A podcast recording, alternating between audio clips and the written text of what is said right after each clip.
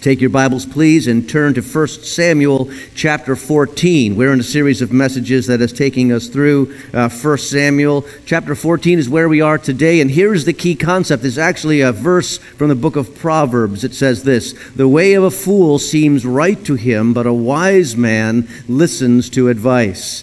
In the scripture that we'll encounter today, we see uh, the lack of listening to advice and pausing before taking action. But our passage will, will take us to a scene of ancient warfare.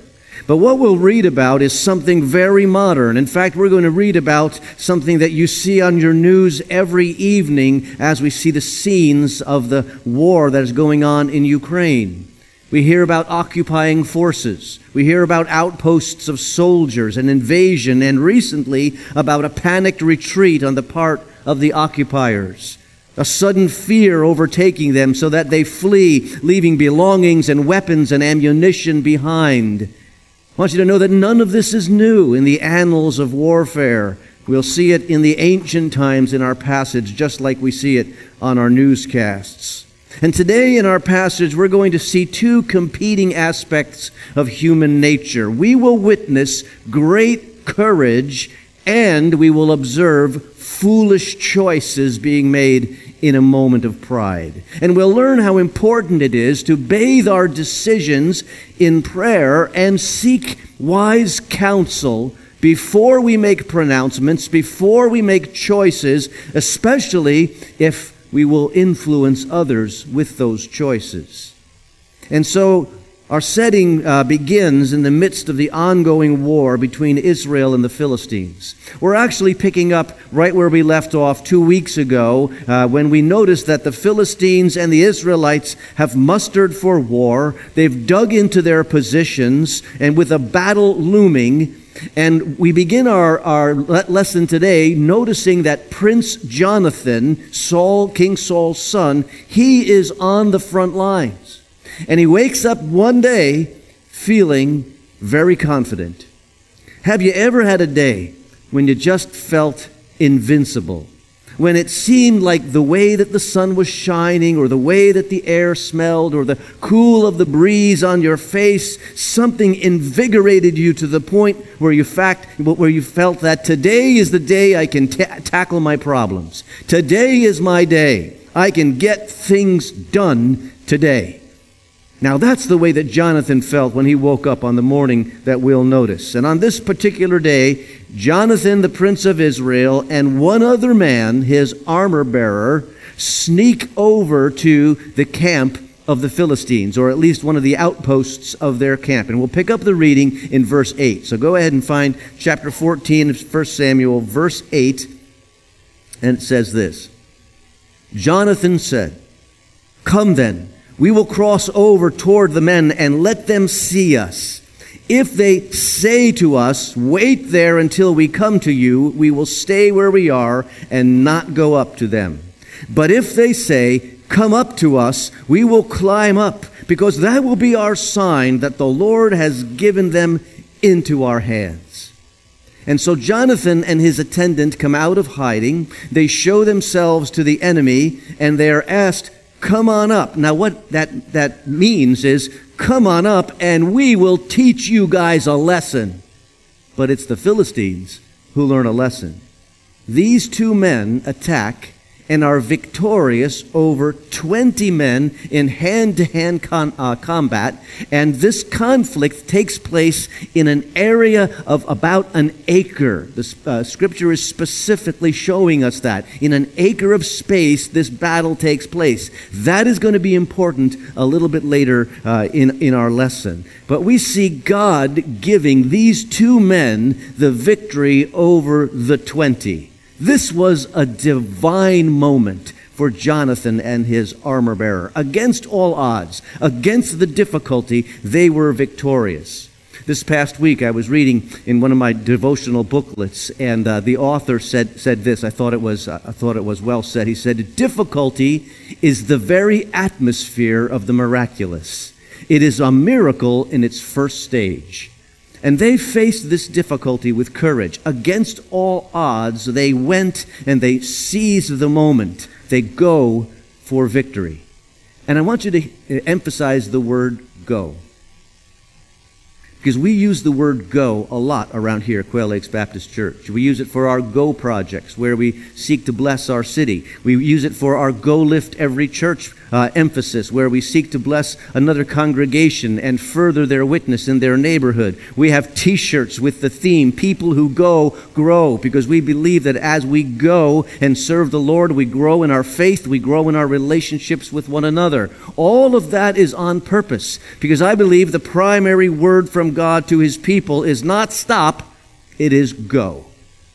I believe that lives of stable inertia keep us safe, but they do not give us victory. If you want victory, you have to courageously go. God's primary word is go. Go forward in my purpose. Go forward aligned with my will. And Jonathan woke up this particular morning and sensed this is the day to go. This is a go moment. He's no longer comfortable with the status quo. Today is the day for courage. G.K. Chesterton writes about this kind of courage when a soldier is on the front line. He says this A soldier surrounded by enemies, if he is to cut his way out, he needs to combine a strong desire to live with a strange carelessness about dying. And Jonathan shows us that. He has a desire to live and be victorious, but he's careless a little bit about, about his own life because he recognizes he's in God's hands. And this was the moment. God gave them a victory. And not only the victory over the 20, then the scripture tells us that God sent a panic on the rest of the Philistine army. Because remember, this skirmish between the two and the 20 took place over an area of about an acre uh, large. And, and in that acre, uh, as they were fighting, the Philistine armies were looking, they were watching. This did not happen in secret. And at first, I think they must have thought, well, surely our soldiers are, are going to be victorious over these two. So nobody got involved. But then, little by little, they see that the Israelites are the ones who are the victors, and a panic begins to grow up in the observing Philistines, a horror, and they fear for their own lives, and they retreat. Pick up the reading in verse 15. It says this Then panic struck the whole army, those in the camp and the field, and those in the outposts and the raiding parties, and the ground shook. It was a panic sent by God. Saul's outlooks at Gibeah in Benjamin saw the army melting away in all directions. Saul, verse 18 Saul said to Ahijah, Bring the ark of God. And at that time it was with the Israelites. And while Saul was talking to the priest, the tumult in the Philistine camp increased more and more. So Saul said to the priest, Withdraw your hand. Then Saul and all his men assembled and went to the battle. They found the Philistines in total confusion, striking each other with their sword. Swords. Now, seeing the Philistine army in panic and on the run, did something to the Israelite army. It made them suddenly brave. All of a sudden, they were ready to fight. Remember, a few weeks ago, they were hiding in cisterns and pits. No longer. They see the Philistine army in, in panic stages fighting each other, and they say to themselves, This is the best battle ever. The enemy is fighting them themselves. What a day. But it's really not a story about a lucky day. It's a story about what can be accomplished when we are empowered by God and when God is working in and through us. This is the story of how the actions of a few can make a difference when God is working in us. With God on our side, it tells us that we are the majority, no matter how many we are or how inadequate we may feel, God is always able. And here, God had a plan. He sent a panic among the Philistines. That invading army all of a sudden is melting away. Picture your own struggles, the issues that you face. It may seem like these are an invading army in your life, an army that we often retreat from, an army we surrender ground to over and over again because it looks like we're never going to get past it, we're never going to get over it. It seems so overwhelming. Never forget that God can give us courage, and with Him we conquer. It is in His power we get the victory. It is God who routs the enemy. Nothing can hinder the Lord from saving, by many or by few. But in the midst of this God sent victory, we see the seeds of destruction in, in Saul's inner life. Because did you notice what he said in verse 18? He sees the battle is, is about to be joined. His soldiers are going out into the struggle, and he turns to the priest and he says, Bring out the ark of God. Now, Yogi Berra would say this is deja vu all over again. Right? We did this already. Remember back in chapter 4, Hophni and Phinehas, the, the corrupt sons of Eli, they bring the Ark of the Covenant out into the battlefield as if it was some sort of good luck charm, uh, guaranteeing that they will get the victory. And, and what they got was their own deaths, Eli's deaths. The, the, the battle was lost and the Ark of Covenant was captured. Remember that. And now Saul is ready to repeat that again. And the, and the priest that he asks, bring out the ark of God, that priest is a, the grandson of Phinehas, the one who died when they previously did that. Surely this priest is going to realize this is a bad idea. We wonder how he's going to respond to this. But before he can really get his head around what Saul is asking him, uh, Saul relents in terms of that because he sees that the Philistine army is in such bad state. Well, we don't need the ark. Well, it's a good thing he, he changed his mind because the ark of God is not a rabbit's foot to be brought out to, to uh, uh, like a good luck charm, but it foreshadows Saul's tendency to make bad choices. And he's going to make a whopper of a bad choice in a moment. Saul seeks to capitalize on the retreat. And as he seeks to capitalize on the retreat of the Philistines, he also is seeking to elevate himself, to put himself in the driver's seat and, and take credit, so to speak, for the victory that he thinks is going to come. And with that mindset, he makes a rule that is totally foolish. And it's nothing but an exertion of his own pride to show that he is able to make men do his will and it's found in verse 24. It says this Cursed be any man who eats food before evening comes, before I have avenged myself on my enemies. So none of the troops tasted food. The entire army entered the woods, and there was honey on the ground. And when they went into the woods, they saw the honey oozing out, yet no one put his hand to his mouth because they feared the oath. You notice how Saul is personalizing this struggle? Before I avenge myself on my enemies, Saul is thinking it's all up to him, and he's the center of attention. And so he declares listen, no one eats before we get the victory. It's a foolish rule, it's a silly show of power, flaunting his ability there to give orders. It was foolish because his men needed strength to engage the battle. They needed strength to fight.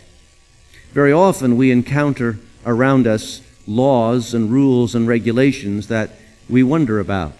We wonder what was the mindset that caused these laws to be passed.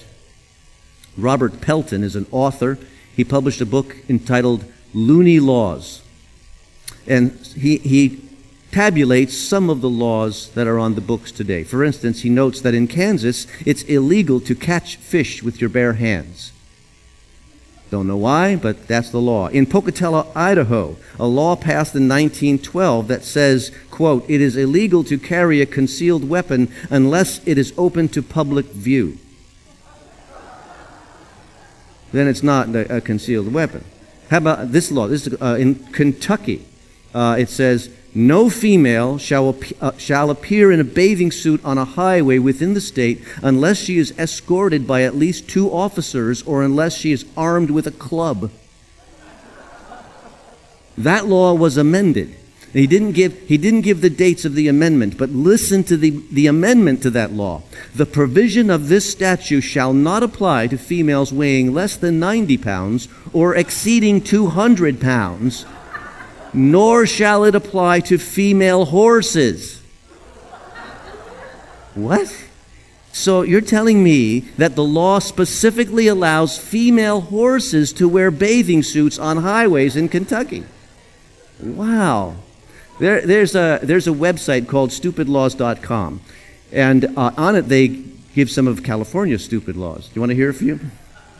There's a statute in Chico that declares it illegal to detonate a nuclear device inside the city limits. Now, that's a good law, right? It sounds, sounds reasonable to me. Do you know what the fine is for detonating a nuclear device? $500. Seems a little low, don't you think? Somebody's saying, well, I got $600. I can, I can do that. In San Francisco, it is illegal to pile horse manure more than six feet high on a street corner. That's a good law, you know? I think that's a good one. See, usually these laws are sparked by some incident. Something happened, and somebody said there ought to be a law against this. You can imagine like a manure cave in or something in San Francisco, so there ought to be a law against this. But Saul's law is sparked by nothing but pride.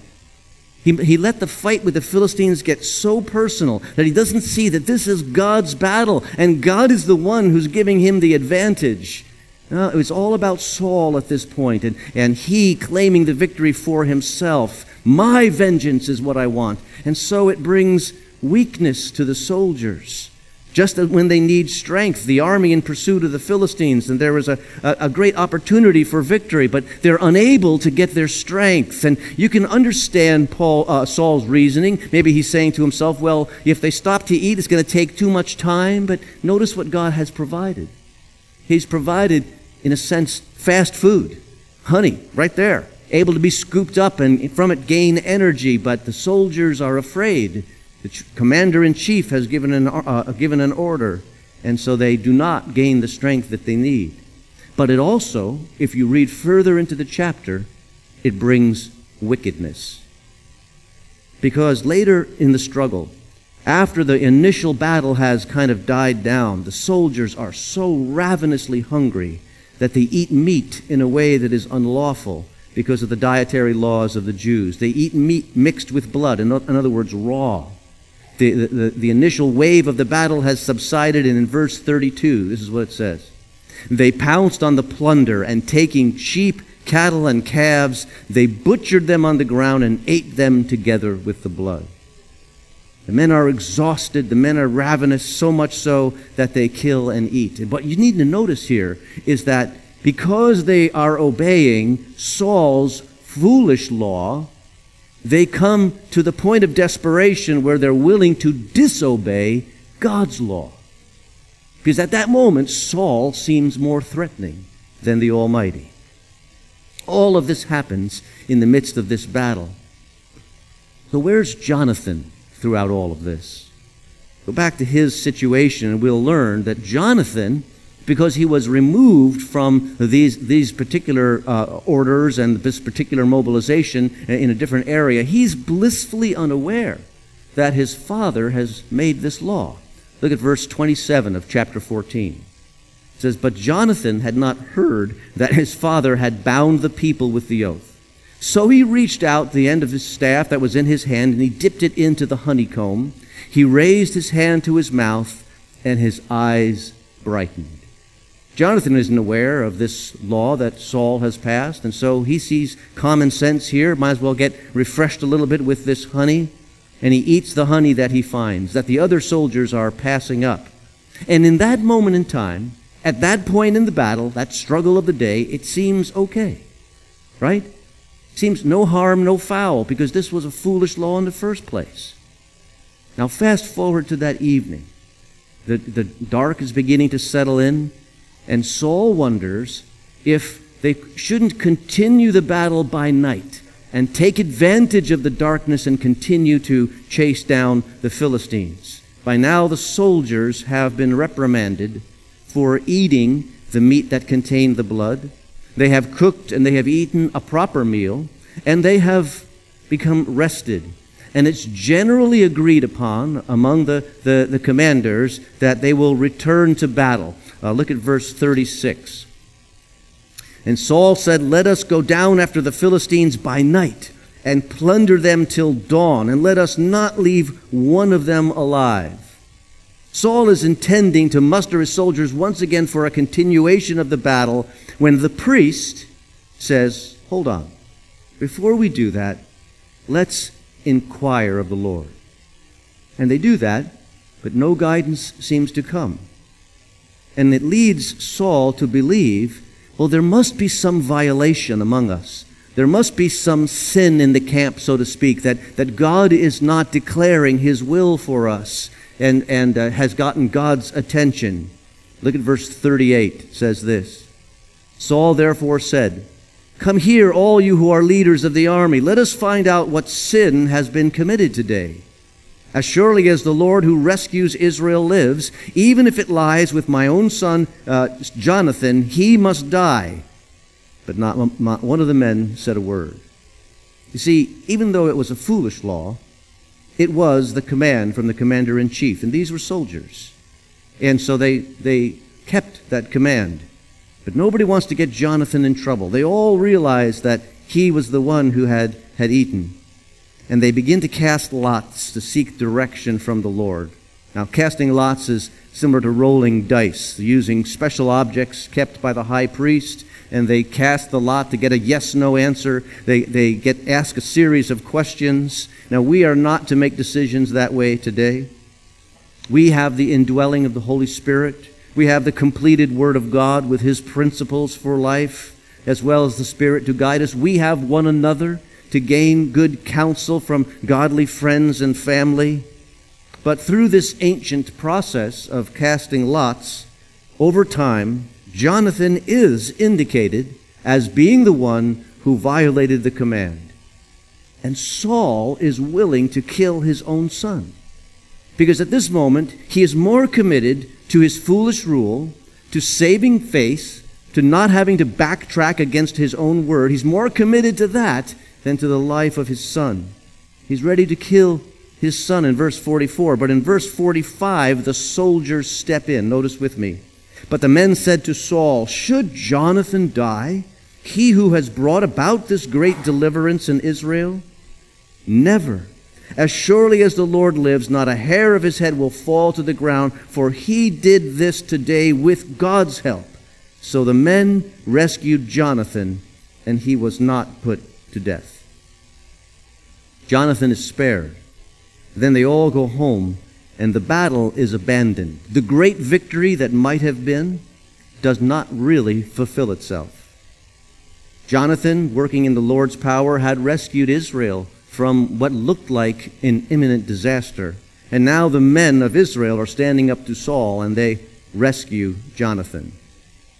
But in this, in this uh, story, we see some lessons. First of all, we see again the moral failure and the twisted reasoning that's developing in the mind of King Saul. And it sets up the scene soon for David to come onto the stage. And the dynasty moves away from Saul to David.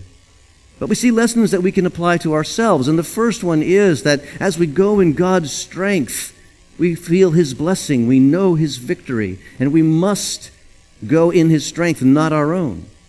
We see the danger here of rash decisions made without prayer and without consultation. Maybe you're on the brink of making a decision.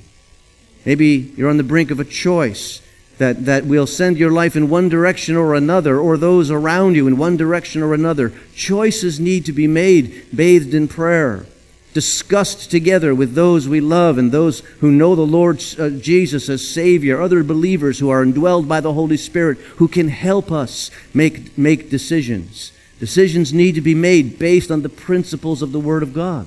If the Word of God teaches us specifically on the subject of our choice, that's the way to follow. We don't, we don't need really to question because God gives us direction.